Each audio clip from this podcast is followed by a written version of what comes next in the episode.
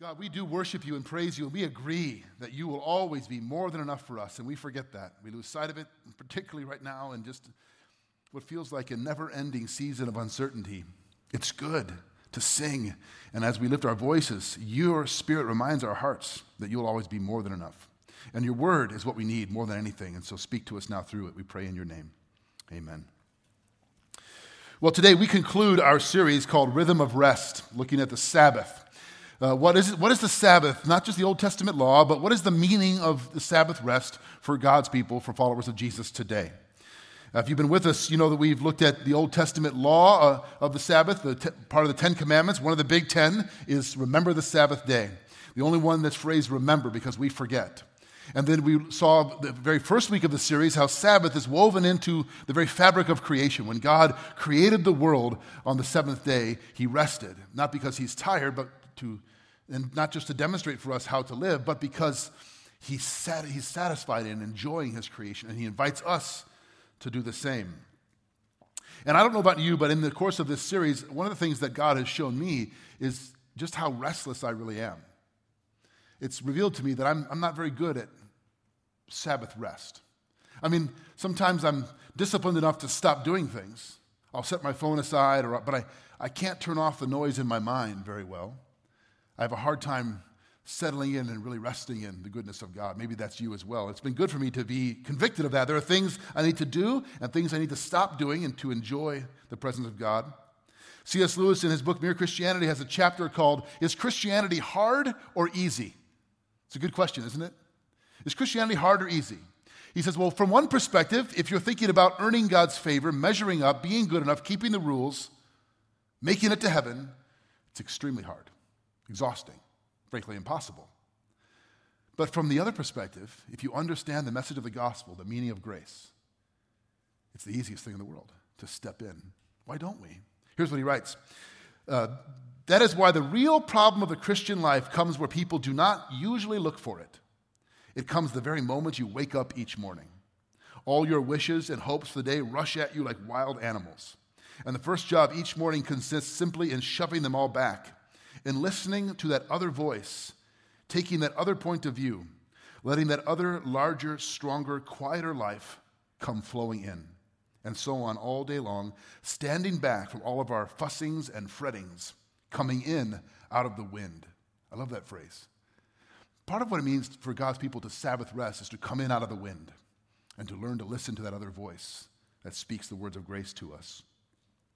And that's what our series, Rhythm of Rest, has really been about learning to rest in His presence. And we're going to wrap up the series by looking at a passage from the New Testament book of Hebrews. Um, and, and, to understand um, th- this passage, we need to understand a little bit about how Hebrews works. Hebrews is written, we don't actually know for certain who the author was, writing to Jewish uh, believers in Jesus. They grew up with and still practice many of the Jewish customs and traditions steeped in the Jewish scriptures, in the Jewish law, the Hebrew law but they had come to believe that Jesus was truly the Messiah and placed their faith in him.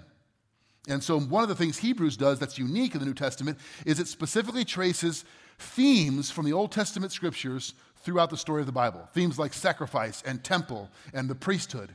And in this passage, Sabbath. Let's read uh, verses 1 through 11. Therefore, while the promise of entering his rest still stands, let us fear lest any of you should seem to have failed to reach it. For good news came to us just as to them. But the message they heard did not benefit them because they were not united by faith with those who listened. For we who have believed enter that rest, as he has said, As I swore in my wrath, they shall not enter my rest. Although his works were finished from the foundation of the world, for he has somewhere spoken of the seventh day in this way. And God rested on the seventh day from all his works. And again in this passage he said, They shall not enter my rest. Since therefore it remains for some to enter it, and those who formerly received the good news failed to enter because of disobedience, again he appoints a certain day. Today, saying through David so long afterward in the words already quoted, Today, if you hear his voice, do not harden your hearts. For if Joshua had given them rest, God would not have spoken of another day later on. So then, there remains a Sabbath rest for the people of God. For whoever has entered God's rest has also rested from his works, as God rested from his. Let us therefore strive to enter that rest, so that no one may fall by the same sort of disobedience. Well, that seems perfectly clear and hardly needs any explanation, right? I mean, isn't that just like, I mean, I don't know, what, what could I possibly say that can make that any clearer? It is a, a, little bit of a confusing passage, isn't it? Maybe not a little bit, it's, it's very confusing. The author uses the word rest eight times in 11 verses. And one of the challenges is it's not always used the same way. In fact, I would suggest there's four different ways that the author uses the term rest, meaning Sabbath, in that passage. And we have to understand those if we're going to understand how it applies to us. Uh, again, one of the keys is the author of Hebrews is tracing out the theme of Sabbath through the story of the Bible. Um, so let's look at those. Um, uh, uh to do that, I'm going to have to do a little drawing because it's fun to play with the magic board. And also, I hope this will be helpful in remembering. So, the first way that the author used, describes uh, rest is what I would call rest in creation. We'll just draw the circles here. So, rest in creation. This is, we talked about this in, in the very first sermon of the series, that on the seventh day God rested, that He wove rest into the, the fabric of how God created the universe. If we go back and look at verse 4 for just a minute, there's a direct reference to rest in creation, Hebrews 4 4. For he has somewhere spoken of the seventh day in this way, and God rested on the seventh day from all his work, all his works. And again, why did God rest? If you were here last week, you remember the analogy of, of the building of the canoe, right? When you build a canoe and it's done and it's completed, not that I've ever done that, but I watch videos of people who build canoes by hand. Was, I don't know why I do that, but it's fun. And when the canoe is perfectly built and done and there's no more to add to it, what do you do with it? Throw it away, hang it on the wall, tie it to a dock? No, you go for a, a, paddle. You take it out. In a sense, when God rests on the seventh day, it's not because he's tired. It's not because he's you know, moving on to something else. It's to be satisfied in and to enjoy. And he invites us, in a sense, to step into the canoe and enjoy him in the creation that he made for his glory and for our good. So the first thing we see is rest in creation. God rested. Um, this passage uh, goes on and talks about those who failed to enter God's rest. Uh, let's look at verses 5 and 7 through 7. Again, in this passage, he said, They shall not enter my rest. God's speaking about this. Since therefore it remains for some to enter it, and those who formerly received the good news failed to enter because of disobedience. Again, he appoints a certain day, today, saying through David so long afterward, in the words already quoted, Today, if you hear his voice, do not harden your hearts. So, what's this talking about? This is what I would call not rest in creation, but rest in Canaan, the promised land. Circles are hard to draw, by the way. Um, rest in Canaan. So the, the, this is the story here. Uh, the, the passage quoted through David in the passage uh, verses five through seven He's quoting Psalm 95. And in 95, verse 11, David is referring to the story in Numbers chapter 14, when a, the whole generation, of, and almost an entire generation of God's children, the Israelites, because of their disobedience, their distrust, their unwillingness to believe that God had something better for them, they wanted to go back to the land of slavery in Egypt. And they died out in the wilderness. All, uh, uh, nearly an entire generation did not enter the promised land. And in this case, the rest was associated with the place, uh, uh, the land. Canaan became a metaphor for God's rest because God was delivering them out of their slavery in Egypt, bringing them to a place where they were free and could rest in His provision and care.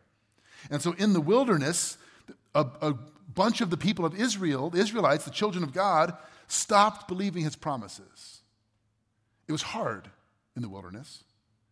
And they began to wonder maybe this was a bad idea. I mean, I know it wasn't good to be slaves in Egypt, but maybe, maybe we should go back. Maybe this is a, this is a mistake. Maybe God doesn't have something better for us. The promised land becomes a symbol of rest, the place where God's people could finally settle in and dwell, and they missed it. Why? Because of their unbelief, because they hardened their hearts. Sabbath, you see, is telling us a story about who we are. If we go back to the text for just a minute, and look at Deuteronomy chapter 5, verse 15. This is the Ten Commandments, the retelling of the Ten Commandments. And this is the part of the Sabbath law. You shall remember that you were a slave in the land of Egypt, and the Lord your God brought you out from there with a mighty hand and an outstretched arm. Therefore, the Lord your God commanded you to keep the Sabbath day. Why is this significant? God is connecting the command to their story. You were slaves. Don't forget that. And the reason you rest is because of who you are now. I've set you free from slavery. Slaves don't get to say to their masters, hey, by the way, this is my day off. This is my Sabbath, so I'm not working. You don't get that option.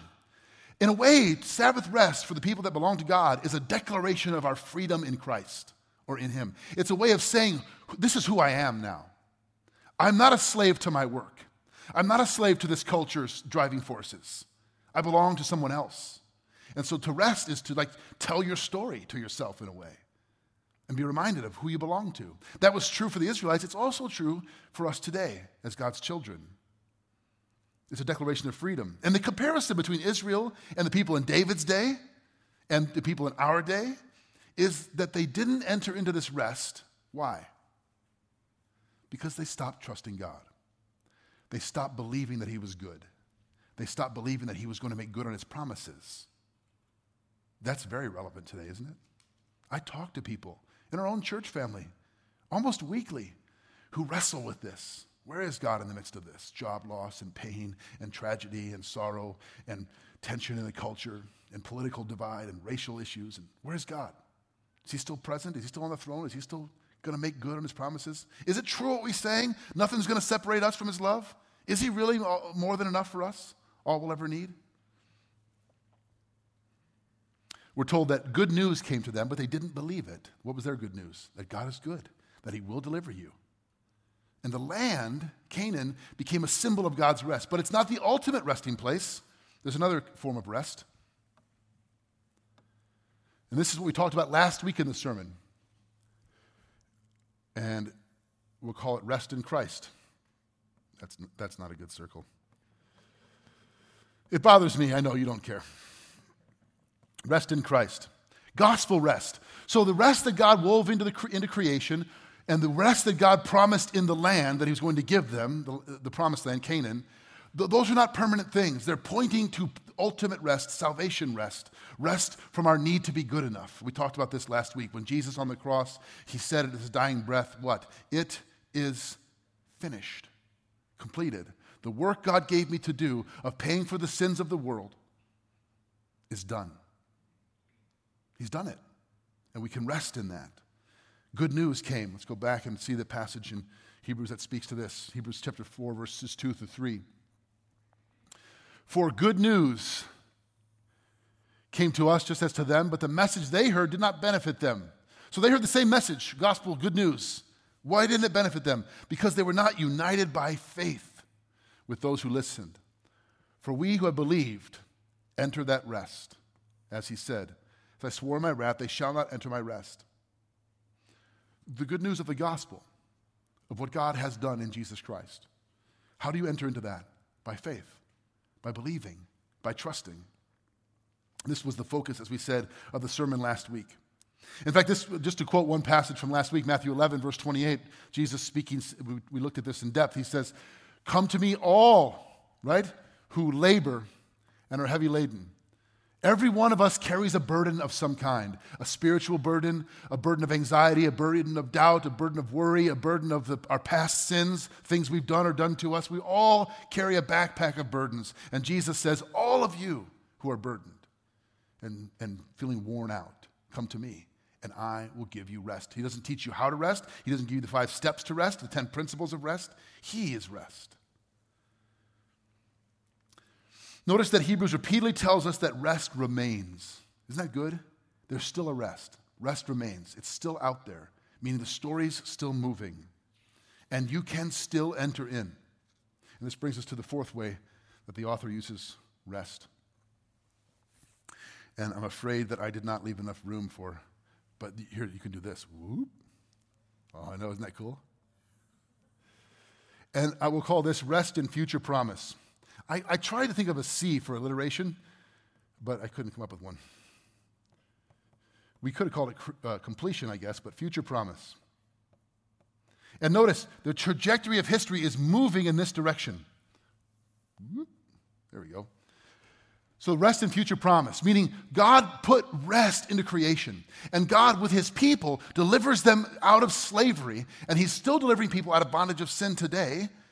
And the, the land became a symbol of his rest, but it wasn't permanent because even when they entered the promised land, they still disobeyed, they still struggled, there's still restlessness, right? And even for those of us who have, see, one of the things we have to do in the Bible is you have to locate yourself in the story. You ever go to the, uh, nobody goes to malls anymore. When I was a kid, people went to malls in the arcade and stuff, you know. And then you would go to them. If there's a big mall, you had little maps. Remember those that were on the and you find out the little sign that says "You are here." So let me tell you where you are in this story. You are here. That's where you are. We're in this part of the story, but it's not over yet because even those of us who have trusted in Jesus Christ and know the forgiveness of His grace, that, he, that we're set free and we don't have to earn His favor and we're accepted because of what Jesus did on the cross. And because of His resurrection, we know that there's a future hope. So, one of the things an old friend of mine used to say is that the gospel tells me three things my past is redeemed, my present makes sense, and my future is secure. I love that. My past is redeemed. I I'm not stuck in the past with shame and guilt. My present makes sense. Uh, there's a reason for me being here, and it's Christ. And my future is secure because He holds it. And that's so, even, even for those of us that believe that, there's still a restlessness because, while I know that I'm free and forgiven. I look out at the world, and there's a lot of brokenness, there's a lot of pain, there's a lot of people that are lost. And there's still something to come, this story tells us. Rest in a future promise. Let's go back to the text for a minute. We'll see verses 9 and 10. So then, there remains a Sabbath rest for the people of God. For whoever has entered God's rest has also rested from his works as God did from his. There still remains a Sabbath rest. There's something still to come. Well, what is that something? It is the God's final restoration of all things. Remember what Sabbath is about. It's not just about stop doing stuff. It's not just a day off. Sabbath is about restoration making, putting broken things back together, uh, restoring spiritually, emotionally, relationally, and ultimately, eventually, physically, materially. When Christ returns, when the Lord of the Sabbath returns, he will restore all things. Remember the story of the healing of the man with the withered hand last week, if you listened to that sermon in, in the synagogue? What does he say? Stretch out your hand. The man does, and immediately his hand is what? Restored, the text tells us. The heart of Sabbath. There's a future restoration coming in which we'll all rest. Revelation speaks about this, Revelation chapter 22. Verses 1 through 5. The angel showed me the river of the water of life, bright as crystal, flowing from the throne of God and of the Lamb through the middle of the street of the city. Also, on either side of the river, the tree of life with its 12 kinds of fruit, yielding its fruit each month. The leaves of the tree were for the healing of the nations. No longer will there be anything accursed, but the throne of God and of the Lamb will be in it, and his servants will worship him. They will see his face and his name will be on their foreheads, and night will be no more. They will need no light of lamp or sun, for the Lord God will be their light, and they will reign forever and ever. I love the phrase, the, the leaves of the tree are for the healing of the nations, the tree of life. Remember that goes all the way back to the beginning of the story. How our nations, our nation, and the nations need the healing that only God can bring. And don't miss the fact that that's not a political solution. There's no party or ideology or platform or uh, legislation that will ever bring about the healing of this nation. It can make it, relatively speaking, better and worse in other nations. I'm not saying it doesn't matter, but ultimately speaking, what we long for, that last circle, future promise, is not going to come about by anything that human institutions can do. Only the Lord of the Sabbath can do it. That's the rest that we ultimately long for. That's the rest that is to come.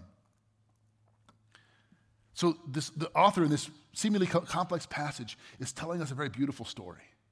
God put rest and our need for rest in the very fabric of creation. We're made for it. And the story of God's people from the very first time He called them, the Israelites, was about following Him out of bondage into a place of rest. And that's still true, spiritually speaking. As God's children, as people of God who belong to Him through Christ, through faith in Jesus, we are following Him out of bondage to sin and death into freedom and rest. And that ultimately will be brought about perfectly when the Lord of the Sabbath returns. So when you find yourself restless, when you find yourself looking at the social media, which maybe you should do less of, I'm, I'm trying to do less of that, or cable news, or whatever, and you just feel full of angst, part of what's happening there is this You long for something that you can't find through any human institution. Let it be a reminder to you, Lord Jesus, only you can do that. Let it be a prompt to pray and to seek Him. Sabbath rest. Let's go back here because this is important. I think when we think of Sabbath rest, typically we think about looking back to the Old Testament law, right? Let's look back at that law. How does it make sense today? Sabbath rest does not just point us backward, it points us forward. This is really important. Sabbath rest, fundamentally, because of Jesus, is not just about what do I do about this law, it's a liberating and, and hope filled pointing us forward to what Christ will do. It's a way of telling us our story, reminding us of who we belong to, that we're forgiven and free. So I need this rest. I need to rest in this promise. So, how do we enter into it? First, what are the barriers to entering into his rest? Again, Hebrews is full of helpful uh, images from Israel's past. Uh, verse 19 of chapter 3. So we see that they were unable to enter because of unbelief. That's going to be a theme. This is the primary barrier unbelief. For good news, there it is, the gospel came to us just as to them, but the message they heard did not benefit them because they were not united by faith, meaning they, had, they did not believe.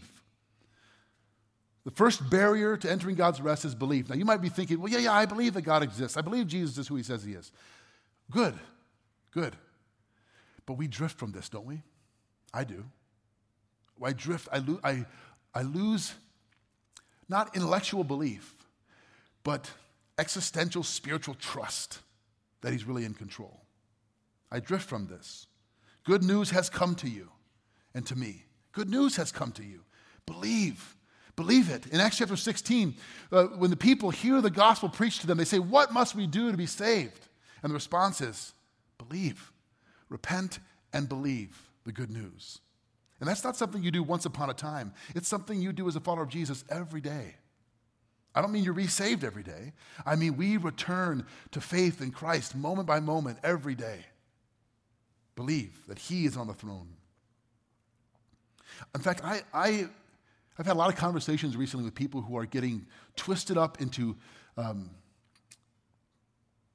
quite frankly, conspiracy theories and um, partial truths and rabbit holes of uh, fear and anxiety on both sides of the political spectrum. And these are people that profess faith in Christ. And one of the things I want to say to them is what we're being told right here good news has been preached to you. That's not good news. And that's not good news. He is. He's good news. Return to faith in Him. The second thing, verse 11, Hebrews 4.11 tells us, well, we talk about what we must do to enter that rest. Specifically, what do you do? How, how, what is it just believe? How do you do that? Do you just conjure up belief? The first thing we see in verse 11 is this Let us therefore strive to enter that rest. Now, that sounds like uh, a contradiction in terms, doesn't it? How, striving and resting don't seem to go together very well, do they? Like, how do you strive to rest? It, didn't we learn last week that part of resting in Christ is to cease trying to prove yourself, to cease working hard? It would be an oxymoron if we were talking about striving to earn his favor. That's not what it's talking about. Philippians chapter 2, verses 12 through 13, the Apostle Paul says this Therefore, my beloved, as you've always obeyed, so now not only in my presence, but also much more in my absence, work out your salvation with fear and trembling, for it is God who works in you, both to will and to work for his good pleasure. Work it out, and God works in you. Well, which is it, Paul? Well, both. Notice he does not say work for your salvation.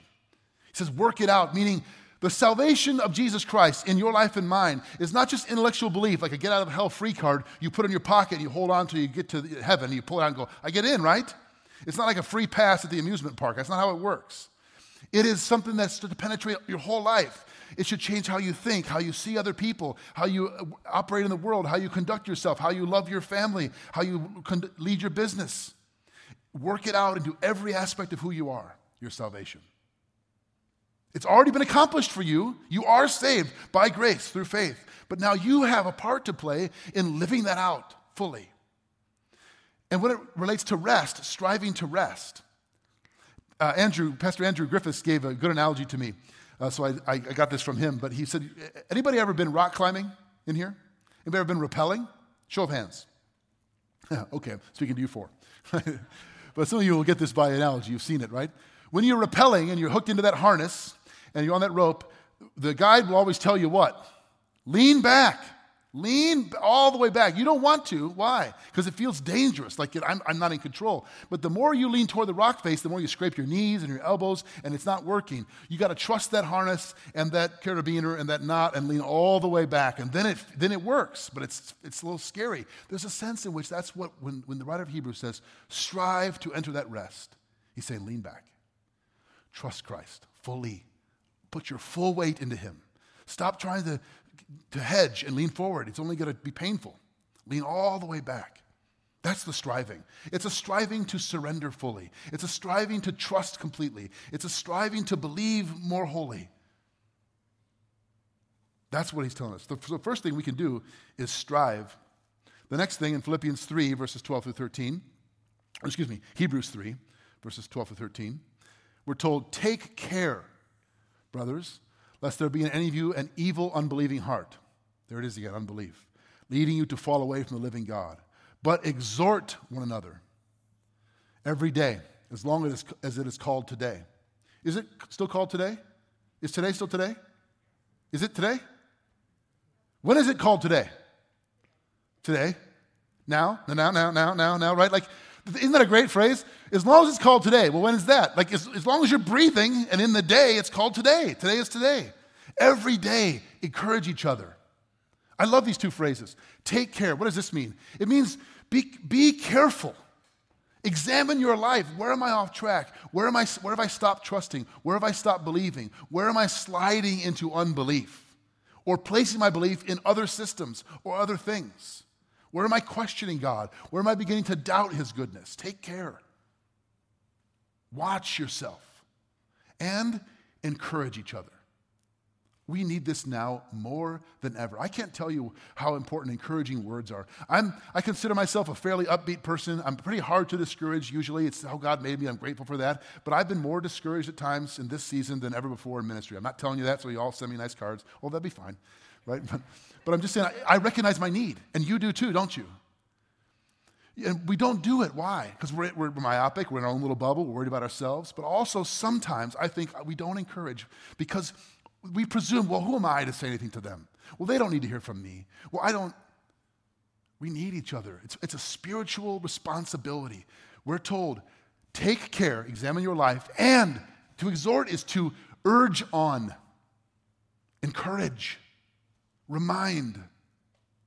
I, this, I'm exhorting you this week pick five people, send them a text, send them an email, write them an actual pen and ink card Remind them of who Jesus is and how much he loves them and that he's still in control. I got a letter on my desk. I walked in the other day, it was sitting there, and I opened it up, and it was from somebody in our church. And it wasn't, you know, it, it was just, it was basically a letter of reminder of the gospel to me, the pastor. I so needed that. So grateful for that. You have a responsibility to do that, not just for me, for each other. Don't stop doing it. So, three things strive to trust fully, take care, watch your life carefully, and exhort each other, encourage each other. The people God leads you to encourage might live on the other side of the country, or the planet for that matter. To continue to believe the gospel and to trust God. You see, if the barrier to entering his rest is unbelief, then we must strive, we must take care, we must encourage each other to believe and to trust. Last, as we wrap up and move to a time of celebrating communion, verse one, chapter 4, verse 1. Therefore, while the promise of entering his rest still stands, the promise still stands. I love that line. It's still there. The promise is still standing for you and for me. It hasn't gone away. It's still available, it's still open. For those of you that think I've screwed up so many times, I know what you say, Pastor Jeff, but maybe, maybe there's a moratorium, maybe there's a limit for me. The promise of entering his rest still stands. For those who, who are just, you're weighed down with the past. You're carrying burdens of the past, things you've done, things done to you, shame you can't seem to get free from the promise of entering his rest still stands. For those of you that are full of anxiety and worry about the future, You look at the news and the economy, or is the vaccine going to work? And there's another strain, and when are we going to reopen? And, and you're just always full of fear and anxiety about the future. The promise of entering his rest still stands. For those of you that maybe feel invisible, nobody sees, nobody cares what you're dealing with, promise of his rest still stands for you. For those who are overwhelmed with doubts and, and questions, the promise of his rest still stands. For those of you, maybe you're just exhausted with trying to measure up and to keep it all together and to prove yourself. The promise of his rest still stands for you. Wherever you are, whatever you're facing, the promise is still there. It's an open invitation to entering his rest. He's the Lord of the Sabbath. He invites you into his story to set you free from the bondage of the past, of shame, of guilt, of fear of the future and that you can rest not just in Him now, but for all eternity. And really, when we come to communion, hopefully you all have your communion elements. If not, you can put your hand up and the ushers will bring them to you. But this is a symbol of the rest of God. The bread and the cup are tangible symbols that as we eat and we drink together, we tell ourselves again the story of who we belong to and what He has done. It's a way of entering into His rest to remind ourselves this is still available. His rest still stands. So it doesn't matter to us if you're a member of Chapel Street Church here for the first time. What matters is that you know the Lord Jesus Christ as your Savior. You've trusted Him for the forgiveness of your sins. If that's true of you, then you are welcome to observe communion with us. Let me pray and we'll take the elements together. Father God, we thank you for the way that you have blessed our lives and poured out your grace on us. We thank you for what you have accomplished at the cross, set us free, forgiven us, for, and we ask you again, Lord, to forgive us for, for trying to do it on our own. Teach us again by your Spirit to enter into your rest. You've given us what we don't deserve forgiveness of sin, what we could never earn, a hope of a secure future. And now, as we come to your table, symbolically, remind us again of the depth of your love through the depth of your sacrifice for us. We pray in your name. Amen. Let's take the bread together. Jesus said, I am the bread of life. Eat this in remembrance of him.